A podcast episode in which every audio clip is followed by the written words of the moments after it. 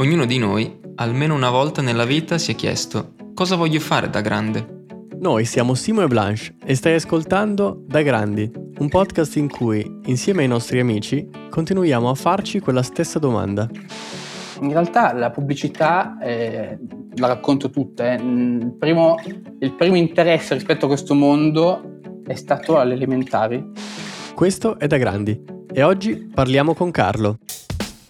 Nome, Carlo cognome, Colombo.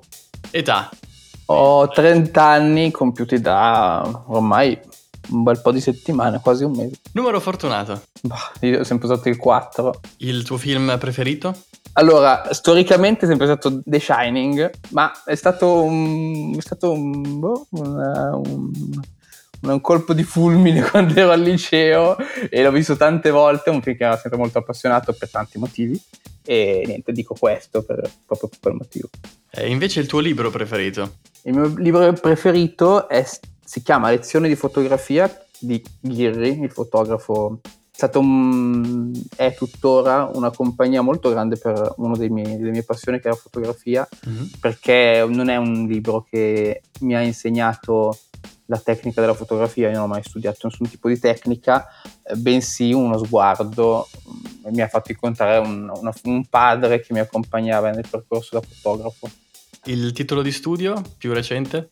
Sono dottore in design della comunicazione e al Politecnico di Milano, ho doppia laurea 3 più 2. E arriviamo al sogno nel cassetto. Sogno è, non vivo molto con, con i sogni, capisco che ogni volta che ne ho uno se ne compie uno molto più bello e diverso, quindi tendo a, cioè non ho mai fissato qualcosa così, voglio, voglio essere, voglio un po' realizzare quelle che sono le mie passioni. Sogno nel cassetto realizzare i sogni, perfetto. Quindi ci porta questo all'ultima domanda che poi lascia spazio alla, alla parte di, di Blanche, quindi sul, sul presente e la domanda è la tua professione. Ok, io sono un art director pubblicitario, eh, lo faccio sono da 5 anni ormai, la mia, la mia professione, lavoro in un'agenzia di comunicazione e sono anche fotografo, diciamo perché ho una partita IVA da fotografo da ormai 6 anni, 7 anni, eh, per cui esercito il lavoro di fotografo prettamente nei matrimoni, diciamo che è un po' l'aspetto che- su cui mi sono più specializzato in questi anni sono all'attivo quasi 200 matrimoni da fotografo e sono queste due le due anime lavorative in cui mi divido soprattutto. Ottimo, ottimo, ottimo. E esattamente le due anime che si prendono, immagino, tutta la settimana tendenzialmente. Quindi di aver fatto la classica domanda alla giornata d'art director, ma magari più, come dire, idonea alla settimana, nel senso che immagino anche che ogni giorno un pochino sia diverso, magari dipendentemente dai progetti, dalle cose che si fanno. Poi racconti molto anche sui social quello che succede, mi sembra ci siano un po' di cose diverse. Quindi in generale cosa fa un art director, cosa fai tu, cosa succede nei tuoi cinque giorni da lavoro dipendente e vabbè, fotografo principalmente matrimoni stanno nel weekend. La, ma, mh, la il ruolo dell'art director è mh, quello di ha un compito mo- molto bello che è quello di tradurre, tradurre in un linguaggio visivo, non solo, cioè tradurre quelli che sono dei valori e una missione di un'azienda, di un brand o di un ente o di una persona, tradurre in un linguaggio comprensibile a tanti, no? Cioè come mettere a terra eh, un'idea in un, eh, un aspetto concreto, un aspetto che uno possa vedere, in cui possa addirittura parlare, perché quello che noi ci sfidiamo a fare è che un brand, io lavoro con i brand, in questo momento lavoro per Fiat, e che i brand possano diventare delle persone con cui parlare, con cui scherzare, con cui discutere, con cui entrare in relazione, con cui ogni brand ha un, tono- ha un modo di parlare diverso. Il mio compito, insieme al copywriter, che è la seconda, la seconda anima della coppia creativa che fa questo lavoro, il nostro ruolo è questo, cioè dare una, una persona, una voce a quelle che sono delle, delle idee no? di fatto, perché un brand non è che è una roba così concreta di per sé, noi siamo quelli che traduciamo. Ma eh, non so se, vabbè, ci sono questioni legali, quelle poi magari approfondisci anche tu, ma ci puoi raccontare magari di un progetto, di qualcosa che hai fatto? Sì, sì, tutto ciò che è, è visibile lo, lo posso tranquillamente ra- raccontare. E, diciamo che un progetto, l'ultimo che ho fatto, su cui sto lavorando in questi giorni, è il lancio di un nuovo prodotto di Fiat, per cui a breve sarà in vendita un nuovo prodotto, una nuova auto evidentemente. Ah, okay. la, sfida era, se, se avete in mente, quando si fa uno spot televisivo c'è un'idea creativa, poi quando si parla di auto si fa vedere un sacco di auto che vanno, vanno su strada, non è che c'è tanta creatività, però intorno c'è un racconto eh, con un mood, con tutta un, un'idea dietro. La sfida dell'ultimo shooting era quello di, a partire da un'idea creativa che andrà in televisione, eh, trovare il modo migliore per eh, trasferire quel mood lì in un ambito digital, quindi per una visione di quel tipo di messaggio su Instagram, su Facebook, che non vuol dire prendere eh, uno spot e prendere il link Buttarlo e copiarlo. Esattamente, sarebbe totalmente sbagliato per tante regole che non vanno sulla, cioè non c'entro con la fruizione digitale. E il mio ruolo è stato proprio di creare una creatività ad hoc. In questo caso erano delle stories da 15 secondi con dell'interazione tramite poll e fare una produzione video per stories. Quindi abbiamo girato con un regista che prendeva la telecamera e la rotava di 90 gradi e quindi tutto era nel 9 sedicesimi, già questa è una sfida interessante, no? Che è un racconto che stia in verticale e che stia nel linguaggio digital, quindi sotto i 15 secondi, ma di brutto sotto i 15 secondi, con interazione, con eh, tutto questo tipo di narrazione rapida diversa. Infatti, quando vedrete il prossimo lancio, vedrete in tv una cosa, sul digital vedrete totalmente un altro racconto che però si lega. Non sono andato troppo nello specifico, però spero di aver spero di aver cioè, fatto intendere un po' quello che è stato l'ultimo lavoro. Settimana scorsa abbiamo girato in, per Milano, tra l'altro, qui vicino a casa mia. E è, stato, è, uno dei momenti più belli del mio lavoro quando ci sono queste grandi produzioni. Il bello poi perché eh, la fortuna di poter lavorare con dei partner così interessanti hanno anche dei budget, per cui il creativo, io sono un creativo, eh, spesso cioè, non è che il creativo risponde solo a dei brief, no? Non è che rispondo solo alle richieste del cliente. Spesso quando lavoro su un brand vengono delle idee su come pot- quel brand potrebbe cavalcare in modo efficace un trend oppure una, qualcosa che sta accadendo oppure semplicemente un'idea che viene su di lui. Spesso noi abbiamo delle idee e le proponiamo, no? Mi sono accorto che ci sono clienti e clienti, sono clienti che non, hanno budget perché non riesci, più, non riesci a fare queste cose extra scope of work e invece ci sono dei, dei, dei partner come quest'ultimo, che segue molto i creativi anche in queste, in queste cose ed è molto interessante perché dai, è la, dove, dove si, si, esprime al massimo un po' quello che è il nostro lavoro, che non è solo rispondere a qualcosa che, che chiede il cliente, ma è andare tu da lui a dirgli guarda, secondo me tu oggi funzioneresti facendo questo. Beh, chiarissimo, chiarissimo, chiarissimo. No, poi è bello, sì, sempre molto, anche appunto nel racconto si vede che, che ti piace molto, che, che, che, ti riesce molto bene. Eh, si sente sempre parlare del, di come l'intelligenza artificiale eh, ci ruberà il lavoro. Eh, quanto è vero nel tuo caso e quanto magari invece la tecnologia ti aiuta nel tuo lavoro eh, proprio di creare, eh, di inventare eh, comunicazione? Io penso che nel nostro campo, nell'ambito creativo, poi io penso che ci siano tanti lavori creativi che sono creativi anche se non si definiscono tali, perché creatività davvero è ciò che un po' differenzia anche l'uomo dalla macchina. E io penso che in realtà nel mio ambito la, la, la tecnologia eh, aiuterà solo il mio lavoro, perché non potrà essere creativa, la vedo difficile. Certo che con degli algoritmi puoi tirare fuori dei dati e in base ai dati fare del, degli, degli, output diversi, questo sì, ma il passaggio creativo eh, è, è, ancora tutto nostro, è ancora tutto totalmente nostro e vedo che è, una, è qualcosa che non, non scomparirà, no? non, non, eh, sarà difficile che eh, possa venire meno eh, per un apporto di una macchina che, che, si mette al posto nostro, questo no. Capisco che eh, contribuisce, cioè io banalmente sono art director, spesso mia, il mio lavoro è lavorare con dei visual, lavorare con un computer, con Photoshop banalmente, ma come sta progredendo anche il supporto della tecnologia, cioè adesso posso fare eh, una cavolata, posso realizzare dei, dei filtri per Instagram con, con, usando dei, dei, software molto semplici e intuitivi da usare, prima non si poteva, per farmi lo stesso lavoro dieci anni fa, eh, 15 anni fa non ma non avevi neanche le mail per, per parlare, per mandare un'approvazione delle cose, avevi, cioè è molto più facile. Eh, questo, questo, penso, poi posso svegliarmi, non mi sento neanche il guru del futuro, per cui magari qualcuno in questo momento dirà no, perché questo sta dicendo sbagliato, in realtà ci sono già delle macchine che fanno pubblicità da un'altra parte del mondo, non lo so, mm, la vedo difficile. Caro, ci conosciamo abbastanza bene, una cosa che si è sempre ammirato molto è questo essere molto early adopter, molto curioso, molto, cioè tutte queste nuove tecnologie, le nuove robe, uscito il drone, cioè il drone Clubhouse ovviamente, eh, sono approdato su Clubhouse, Carlo c'era già, eccetera, eccetera. Clubhouse mi ha già stufato tra l'altro, vabbè. E, ehm, detto questo, in realtà abbiamo detto i 5 settimi del tuo lavoro e, e poi c'è la fotografia, giusto? Sì, c'è la fotografia. E, no, rispetto a quello che dicevi prima, io sono... A me piace tantissimo capire come...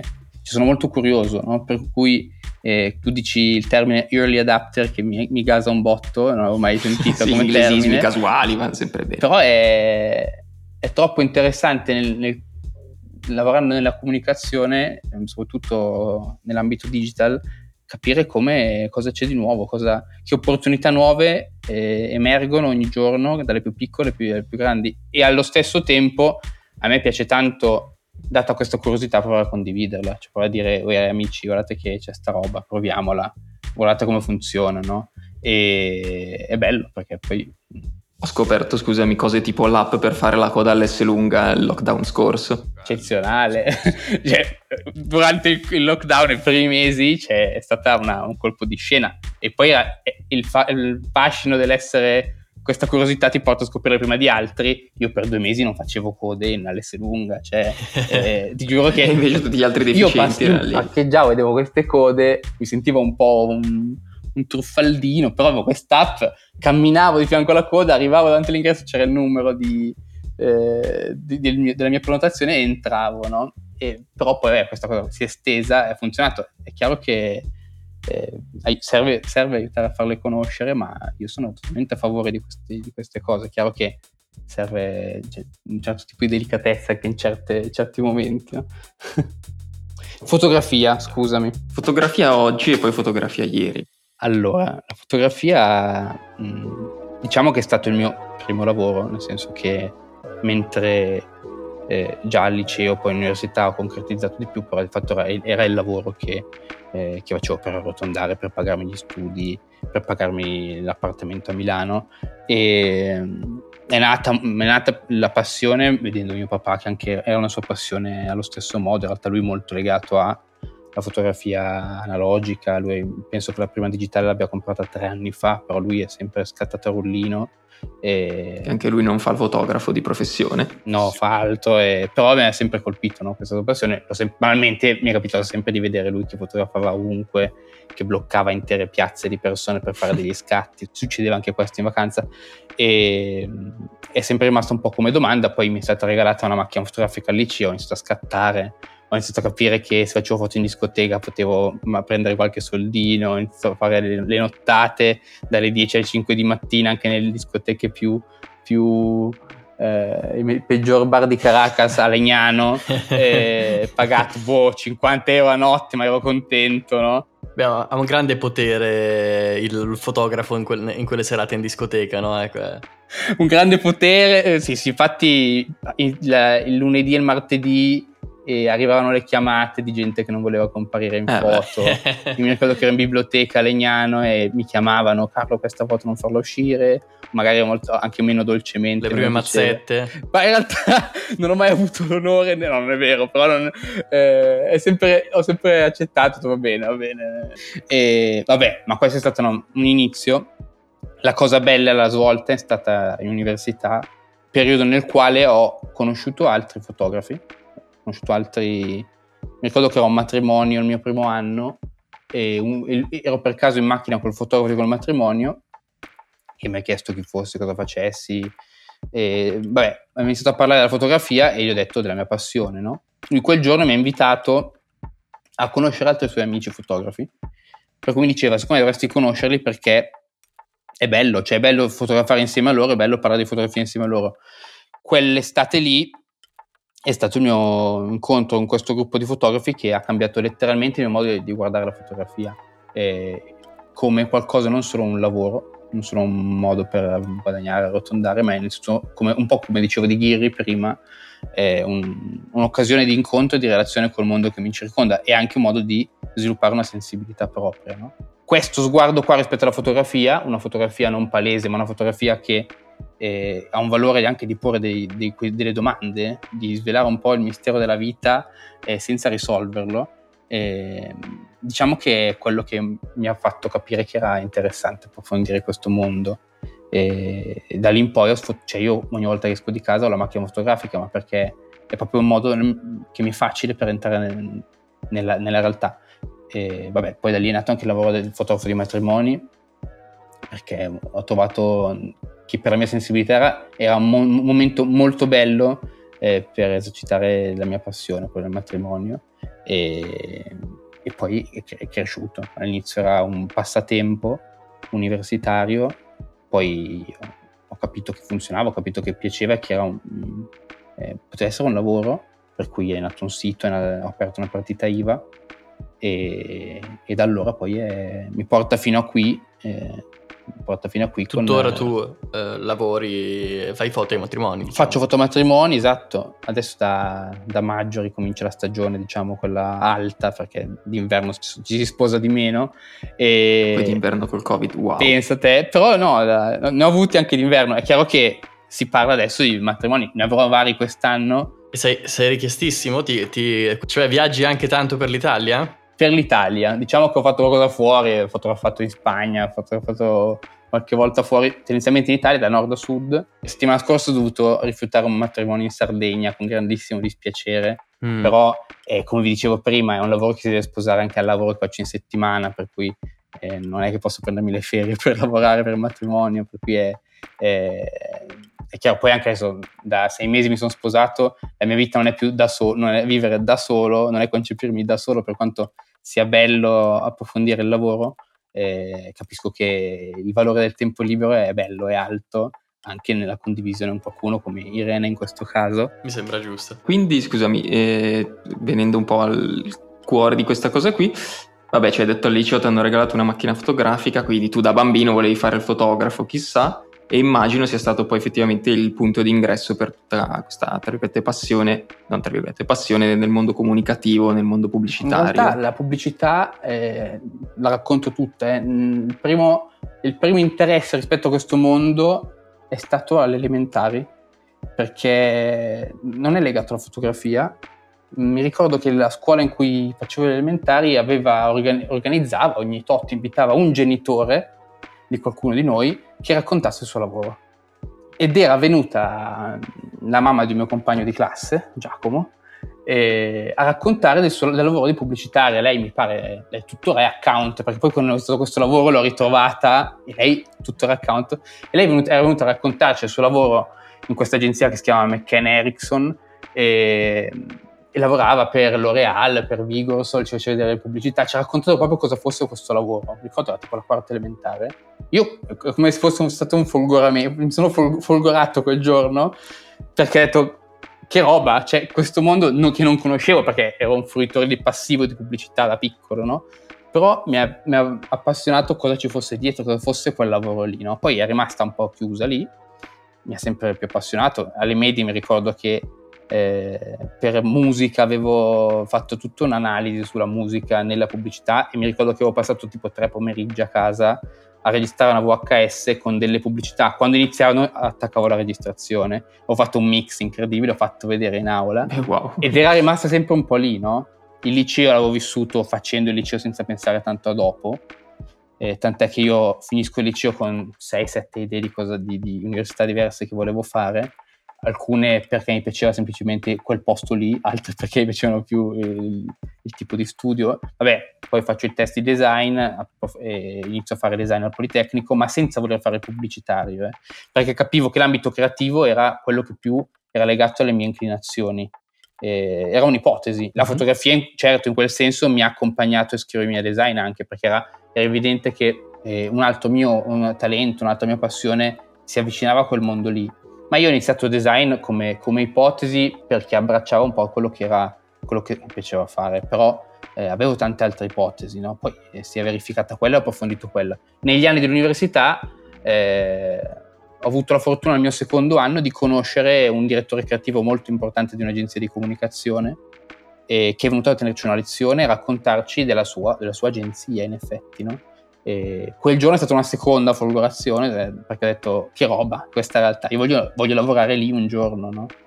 E la cosa bella è che al mio quinto anno di università, poi lui è tornato a fare la stessa lezione quella del secondo, mi sono intrufolato a lezione e alla fine io ero in periodo di tesi e sono andato a lui a dirgli guarda io vi seguo da anni, ti seguo nei tuoi lavori da, dal mio secondo anno, ho una stima immensa per il vostro lavoro e per quello che fate mi piacerebbe molto lavorare con voi, dimmi cosa devo fare che io vorrei troppo essere con voi.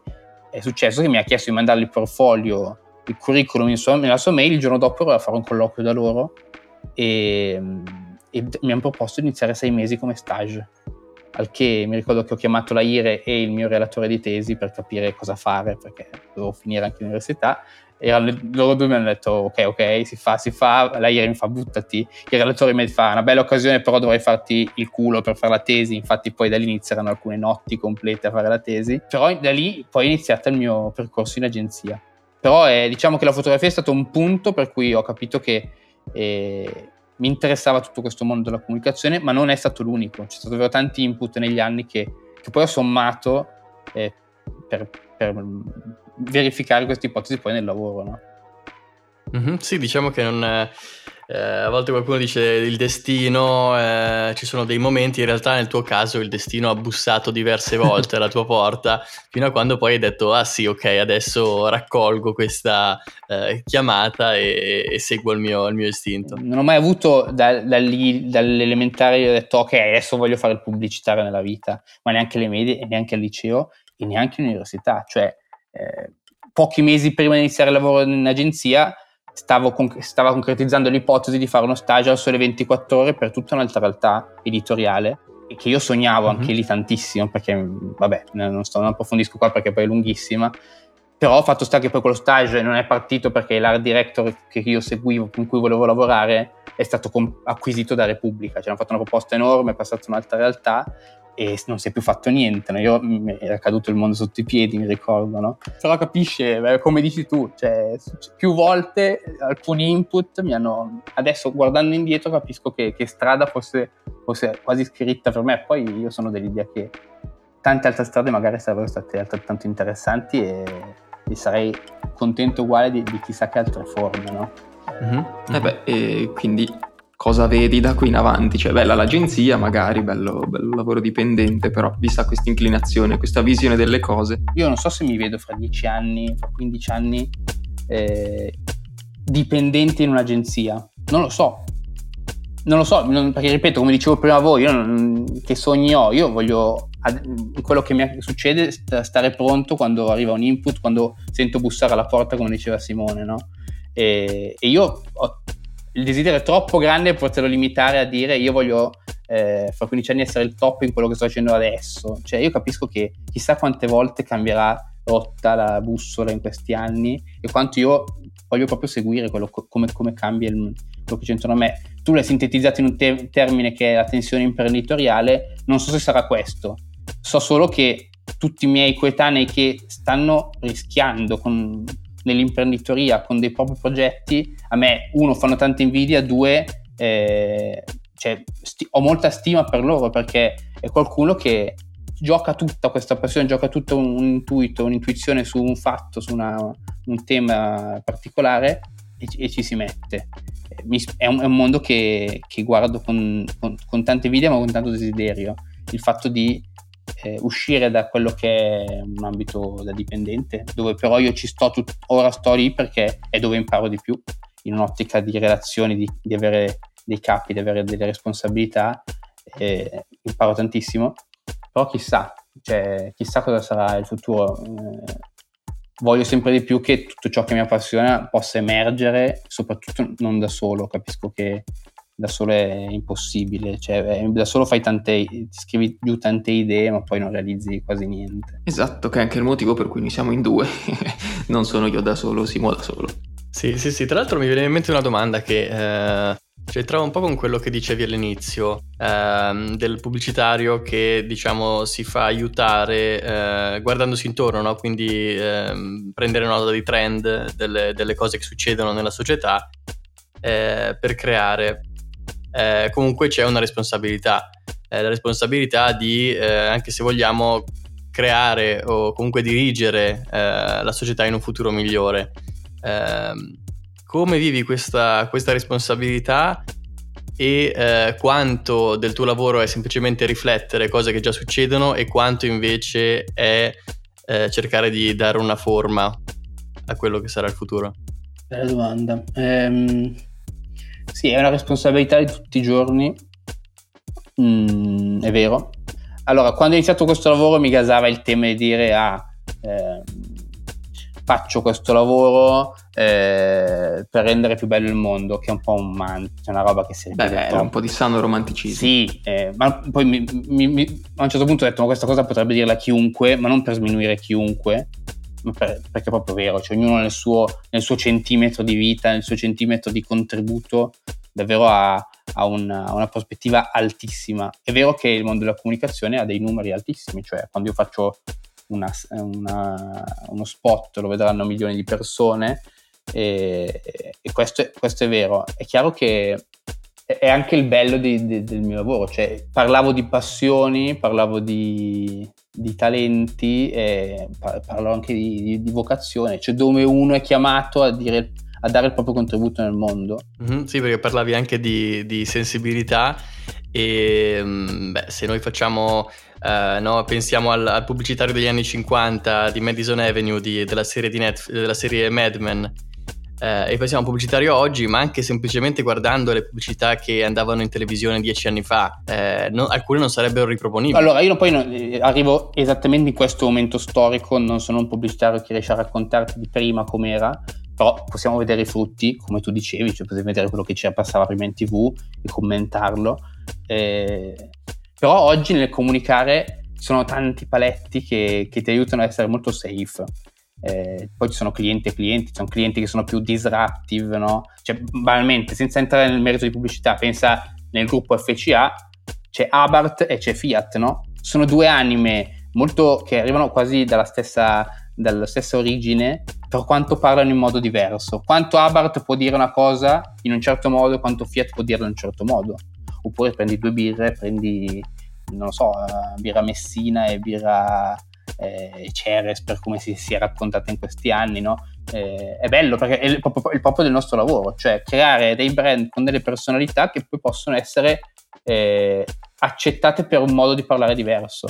Però se tu guardi come comunica ogni brand, capisci chi è appiccicato lì perché deve esserci o chi davvero dietro una comunicazione eh, di parità di genere, una comunicazione, non so, di, di ogni tipo, capisci chi ci crede davvero perché magari porta davvero un contributo? Oppure chi ci deve essere perché bisogna stare in quel posto lì e calcare quella conversazione. È interessante, è interessante tutto questo, questo ciò che c'è dietro, questa anche visione critica di questo ambito comunicativo. Eh no, chiaro, sì, esare, non sono tutti Patagonia, insomma, Patagonia riesce molto bene l'essere eco-friendly e gli no, altri no, un po' cavalcano. Esatto. Noi par- parleremmo ovviamente per ore, però abbiamo deciso di darci un limite, però siamo veramente, beh, io sono personalmente molto appassionato del, del, del tuo mondo e quindi mi ha fatto un sacco piacere ascoltarti e ti ringrazio per aver preso il tempo per Beh, fare una chiacchierata. No, no, ma grazie che poi è stata un'occasione di, di mettere a fuoco alcuni punti del, di questi anni per me. Eh, non ci si ferma po- molto a pensare, no? Cioè, le cose accadono, sta dietro tutto, ma è bello fermarsi a pensare per fissare delle cose. Grazie di avermi dato questa opportunità perché è vero, cioè, che bello. Guadagno anch'io, è di brutto Bello, bello, dai, esatto. Passi in passetto, traiamo qualche frutto. E adesso Simo ti fa invece l'ultima domanda molto, molto importante a B. Sì, è una domanda diciamo slegata da quello di cui abbiamo parlato, ma che facciamo sempre in tutte le nostre chiacchierate. Ti piace di più? Quindi sei un fan uh, maggiormente di Harry Potter o del Signore degli Anelli? Harry Potter. E Harry Potter. Cioè lo dico, no, Harry Potter, punto. Eh... La prendo un po' sul personale. Risposta però. giusta, risposta giusta. no, no, eh, non approfondisco che facciamo un altro podcast. Eh, no, no, mi fermo qua. Grandi ragazzi. Hai ascoltato Da Grandi, un podcast di Andrea Bianchi e Simone Broggini. Se ti è piaciuto, puoi seguire Da Grandi Podcast su Instagram e ascoltare gli altri episodi qui su Spotify. Alla prossima!